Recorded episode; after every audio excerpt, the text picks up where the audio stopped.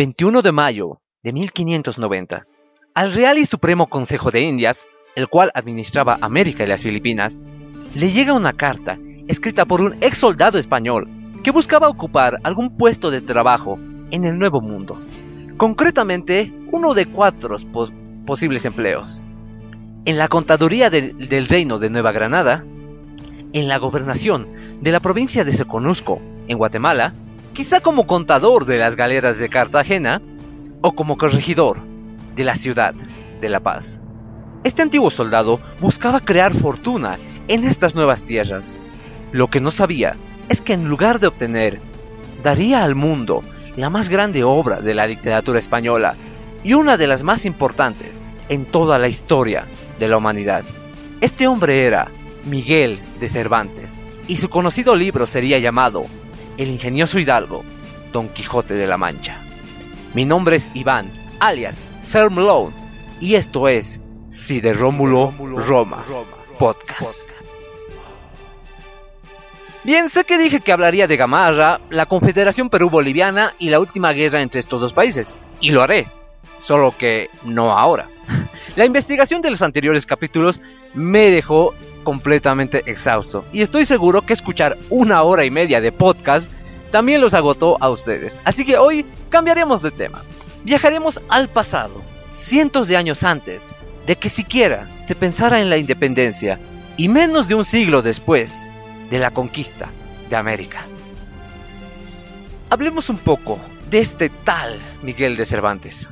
Su vida es complicada de armar, pues la mayoría de los escritos se refieren a aspectos técnicos relacionados con él, y no tanto a sus acciones, pensamientos o ambiciones. Para empezar, ni siquiera se sabía el dónde o cuándo nació. Supongo que nadie se lo preguntó a lo largo de su vida. Y ahora que lo pienso, ¿cómo eran las fiestas de cumpleaños en la época medieval? O sea, según leí, te jalan las orejas en tu día especial, en España. O sea, ¿será acaso esto un castigo que quedó de la Inquisición? Ahora sabemos que fue en septiembre de 1947, en una comunidad de Madrid. Miguel desde muy joven ya mostraba aptitudes para la escritura, publicando uno que otro poema, o sea, literal, solo publicó dos, en un libro recopilatorio de poemas de varios estudiantes, el Wattpad de la época. El regente de la institución en la que estudiaba Cervantes lo llamaba nuestro caro y amado discípulo. Esta extraña forma de llamar es una extraña forma de llamar a un estudiante. Lo que me hace pensar que Cervantes era ese tipo de alumno que a cada rato pedía dinero a la institución para organizar algún tipo de fiesta, de esas en las que te jalan las orejas y de paso te las cortan, justo como le pasó a Van Gogh, o era el muchacho que al final de semestre te cobra 50 pesos por no ir a las reuniones obligatorias. Sea lo que sea, no importa mucho, ya que esta primera etapa escritora de su vida no duraría mucho. Miguel se va a Italia, posiblemente por herir en un duelo a un tal Antonio, y es que no entiendo por qué organizan duelos a muerte si aparentemente te van a arrestar por hacerlos, es en la tierra de las pizzas y la antigua Roma donde Cervantes se enlista en el ejército y lucha en la famosa batalla de Lepanto, la cual recordaría con mucho orgullo hasta el fin de sus días. Imaginemos una batalla naval, con los cañones de los barcos explotando, cual bombas de destrucción masiva, los largos y pesados mosquetes siendo difícilmente apuntados para darle a lo que sea que se mueva, cuerpos moribundos por aquí y gritos de agonía por allá. A pesar de luchar con, con valentía para frenar el avance otomano, el cual era de los imperios más poderosos por ese entonces, Miguel perdería una mano al recibir un disparo, ganándose así el apodo de El Manco de Lepanto. O sea, sí tenía la mano unida a su cuerpo, solo que la bala le cercenó el nervio y pues la dejó inútil. Menos mal que escribía con la otra. Perder una mano no detendría a Cervantes, pues seguiría luchando en más expediciones navales, pero las desgracias del soldado no habían hecho más que empezar. Cuando volvía a España, fue secuestrado por los turcos, siendo hecho prisionero por cinco largos años. Intentó escapar en varias ocasiones y en todas estuvo a solo milímetros de la libertad, pero siempre ocurría un terrible o bobo hecho o percance que arruinaba todo. Finalmente pudo volver a su tierra natal totalmente endeudado, y es que lo habían liberado pagando una considerable suma de dinero por él, por lo que tuvo que trabajar no solo para sacar a su familia de la miseria, sino para devolver el dinero por el cual lo habían liberado. Así pues, como todo hombre sin rumbo, hizo lo que en algún momento hacemos todos nosotros, probar de todo para ver qué nos funciona. Se convirtió en espía, pero le pagaron muy poco. Pidió algún puesto vacante en aquella lejana tierra de las Indias y lo rechazaron. América se veía como ese lugar para hacer fortuna rápidamente. Volvió a sus viejos deseos de ser escritor y escribió La Galatea, una obra que hasta hace poco yo sabía que existía y la cual sería un rotundo fracaso en ventas. Se enamoró y tuvo una hija con la cual no llevaba una buena relación. Se casó con otra mujer y luego de dos años quiso divorciarse, lo cual era un total tabú para la época. Viajó como comisario de provisiones de la desastrosa Armada Invencible, que tiene el nombre más irónico de todos los tiempos, pues a pesar del vasto número de barcos, casi todos se perderían y miles de soldados morirían en vano. Y por último, para rematar, lo excomulgaron varias veces de la iglesia, algo que parece ser demasiado común en, en estos tiempos. Hashtag, si no te excomulgaron de la iglesia, no tuviste infancia. Por sus escritos era notable que Miguel de Cervantes no disfrutaba su trabajo, en especial porque les quitaba más a los pobres que a los ricos, y todo, y todo para suministrar a uno de los peores ejércitos navales más grandes y más fracasados de todos los tiempos. Así que en 1950, deseoso de cambiar su vida, insiste, insiste nuevamente en viajar al Nuevo Mundo, enviando una carta al presidente del Consejo de Indias. Consideremos que hasta este momento la vida de Cervantes era emocionante y toda una aventura digna de ser narrada a sus nietos, pero nada realmente destacado para la época. O sea, es cierto, había sido un hombre de armas, pero muchos, muchísimos también lo eran en su tiempo. Fue prisionero y sus intentos de escape fueron legendarios, pero todos esos años solo le trajeron desgracia. Había escrito libros, tenido romances y puestos de trabajo medianamente importantes, aunque nada de, aunque nada de esto lo habría puesto en los libros de historia.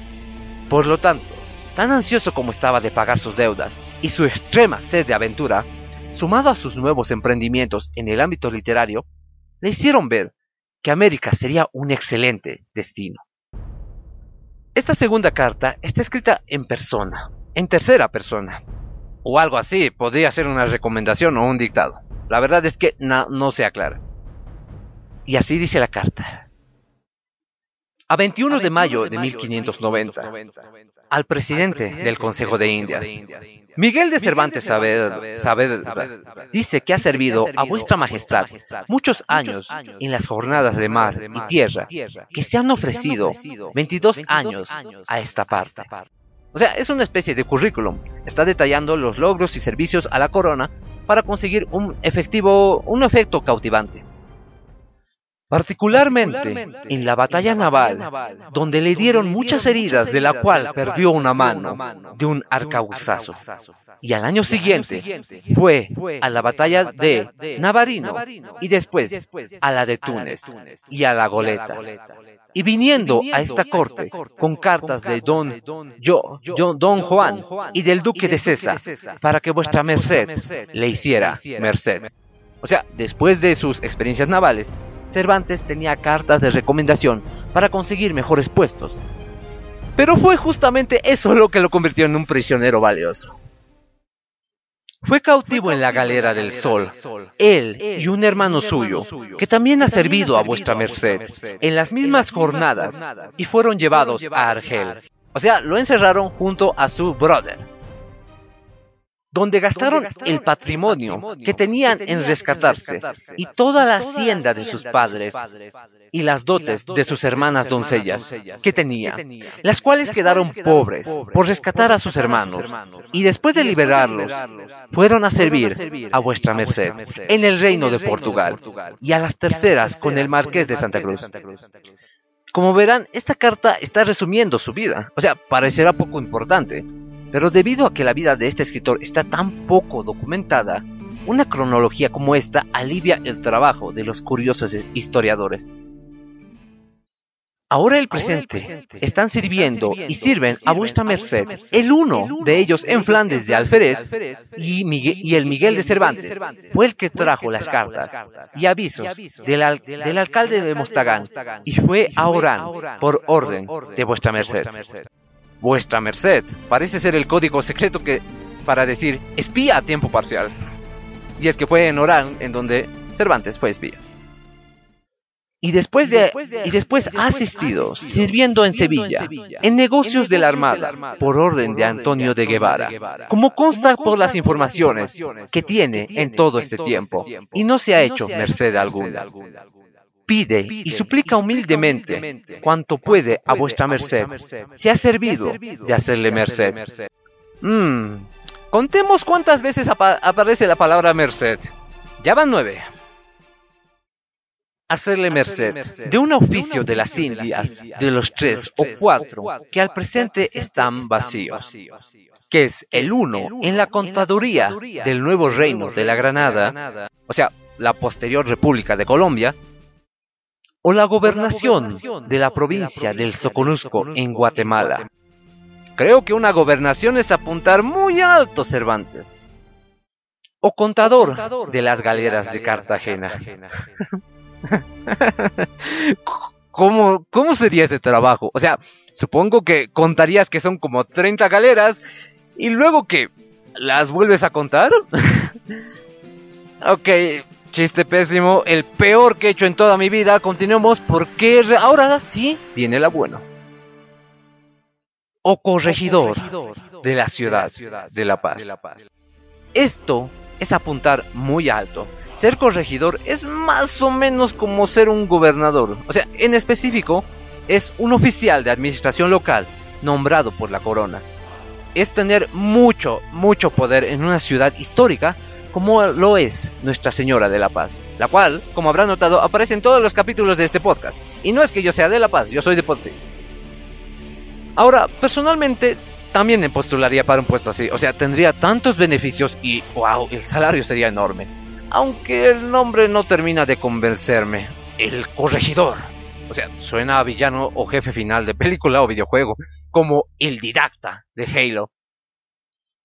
Que con cualquiera de estos oficios que vuestra merced, 10, le haga merced, 11, las recibirá, porque es hombre hábil y suficiente y benemérito para que vuestra merced, 12, le haga merced. 13. Porque sus deseos de continuar siempre en el servicio de vuestra merced y acabar su vida como lo han hecho sus antepasados, que en ella recibirá muy gran bien y merced. Miguel de Cervantes. 15. 15 veces. Y finalizamos juntamente con esa palabra, merced. Se nota el amor propio que Cervantes se tenía, y a pesar de sus fracasos, siempre siguió hacia adelante, probando de todo, hasta que algo le salió muy bien. Pero ese hecho aún no pasa. La carta de Miguel es sencilla, como lo notarán, pero de una importancia descomunal.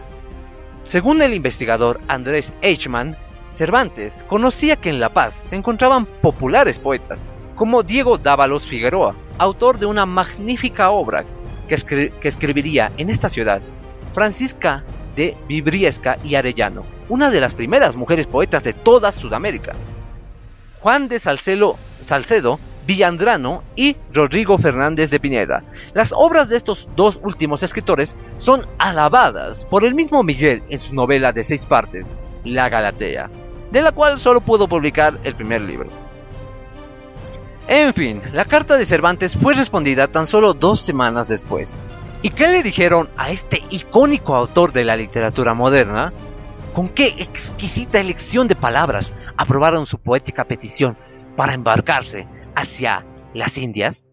¿O es acaso que le destinarían algún puesto más importante del que jamás había soñado? Pues ni lo uno ni lo otro rechazaron su solicitud. Es más, ni siquiera se molestaron en escribirle una nueva carta, de esas preciosas que te felicitan por participar, pero que lamentablemente no calificas para el trabajo. No, ni eso. Le devolvieron su carta con una corta inscripción en la parte de abajo que decía, Busque por, acá, en que se le haga merced. Y para esta tosca respuesta, se me vienen tres posibles motivos. 1. Supongo que la persona que escribió la, respuesta, el doctor Núñez Morquecho, pensó, no, no, no, no, no, no, no. ¿Cómo enviaremos un hombre recolector de víveres, pseudo escritor, a las ricas y abundantes tierras de América? Tenemos a personal más calificado. No, gracias. 2. El mismo doctor Núñez diría, Claro, solo quieres ir a las minas de Potosí para hacerte millonario, ¿no? Pues no. Aquí en España hay muchos trabajos de recaudador de impuestos o de soldados que mueren en armadas no invencibles. Usted solo desea llenarse los bolsillos y no trabajar de forma honrada. Nunca pisarás suelo americano. O, caso número 3. Una vez más, el doctor Núñez. Merced, Merced, Merced. A cada rato escribes Merced. ¿Qué no conoces otra palabra o sinónimo? O sea, llama al rey por su nombre o escribe que sirves a la monarquía universal española. Llevas 15 veces la misma palabra. Pues sabes qué, aquí te devuelvo tu merced. Cabe recalcar que todas estas respuestas fueron inventadas por DJ y no están escritas en ningún libro y probablemente nunca lo estén. Así que, como sea, busque por acá en que se le haga merced. Fueron las palabras que detuvieron las ambiciones de Miguel por conseguir un trabajo en las Américas, quedándose durante sus últimos años en Europa sin jamás tocar aquel continente tan lejano. Sin embargo, 15 años después de esta fatídica respuesta, Miguel de Cervantes, un sujeto al cual nada le salía bien, escribió y publicó la que sería su obra maestra, un antes y un después en la historia de los libros. Que en, un antes y un después en la historia de los libros que te hacían leer durante la escuela, pero que no solo no los leías, sino que buscabas un resumen que calcabas a tu hoja de tarea, siendo descubierta tu fechoría cuando la maestra hacía alguna pregunta. Engendrada mientras el ex soldado y escritor se encontraba en prisión, porque a cada rato lo metían a prisión, por asuntos de dinero. Aquel libro del cual viste su extraña dramatización en la serie chilena 31 minutos. El ingenioso hidalgo, Don Quijote de la Mancha. En la cual se burla de las novelas sobre aventuras y caballeros, los cómics de superhéroes de aquella época. Básicamente, Don Quijote de la Mancha sería algo así como el Deadpool de la época, más o menos. Su escrito es todo un éxito e incluso llegaría al nuevo mundo en lugar de su autor. ¡Qué ironía! Y es así, como un hombre de 58 años, cambió al mundo al reírse de forma escrita de las novelas de su época. Este hombre nos brinda tres valiosas lecciones de vida. Nunca te rindas a pesar del fracaso. Jamás estás demasiado viejo para seguir creando éxito y reírse del statu quo es la mejor forma de ser recordado. Así que ya saben, ríanse de lo que pasa en su país, en su época, o de la gente que habla cosas raras en esta actualidad. En aquella fantástica obra, que quizás algún día lea completa, se menciona un sinfín de lugares. Destacaremos, pues, las dos poderosas menciones de aquella villa imperial, que era famosa por su ilimitada plata, que parecía haber sido dada por los mismísimos dioses. Y se sirve de él en sus viajes, que los hace por momentos, por diversas partes del mundo. Y hoy está aquí, y mañana en Francia, y otro día en Potosí. Aquí está hablando de un caballo con poderes místicos o algo así. Su segunda mención es la más importante. Si yo te hubiera de pagar, Sancho, respondió don Quijote, conforme lo que merece la grandeza y la calidad de este remedio, el tesoro de Venecia, las minas del Potosí, fueran poco para pagar. En esta parte, notamos cuánto en la cultura popular española de aquellos días se sabía de la abundante riqueza de las minas de plata en la villa imperial de Potosí, y que Sancho probablemente iba a cobrar demasiado. Hablar sobre este particular y poco conocido tema ha sido bastante grato para mí. Me he divertido escribiendo el guion de este capítulo. O sea, ¿qué va? Me gustó. Cuando leí sobre esta carta de Miguel, de inmediato me puse a investigar más. pero no había mucho que decir y así que, así que lo dejé. Sin embargo, retomé el tema cuando hallé el contenido de la carta publicada en el libro Cartas para comprender la historia de Bolivia, el cual pueden encontrar en la biblioteca del Bicentenario, esto no es autopromoción, no me están pagando, y ese libro sin duda es estimulante para crear teorías e hipótesis de lo que hubiera ocurrido si Cervantes hubiera sido corregidor en La Paz. Quizá nunca hubiera escrito su obra o quizás se hubiera ambientado en esta zona de Sudamérica. Jamás lo sabremos. Y aunque obviamente no estuvo vivo para verlo, a Miguel de Cervantes sí se le dio el puesto de corregidor perpetuo en la ciudad andina, solo que fue siglos más tarde y de forma honoraria en 1962. Así que, si reencarna o vuelve de la muerte, ya tiene un trabajito seguro aquí en Bolivia. Esto ha sido todo por este maravilloso capítulo. Espero que les haya gustado y si tienen quejas de este pésimo podcast o quieren recomendarme algún tema o sencillamente quieren decirme buen trabajo, comenten por favor en la caja de comentarios. Las fuentes o bibliografía para este episodio fueron Cartas para comprender la historia de Bolivia por Mariano Baptista.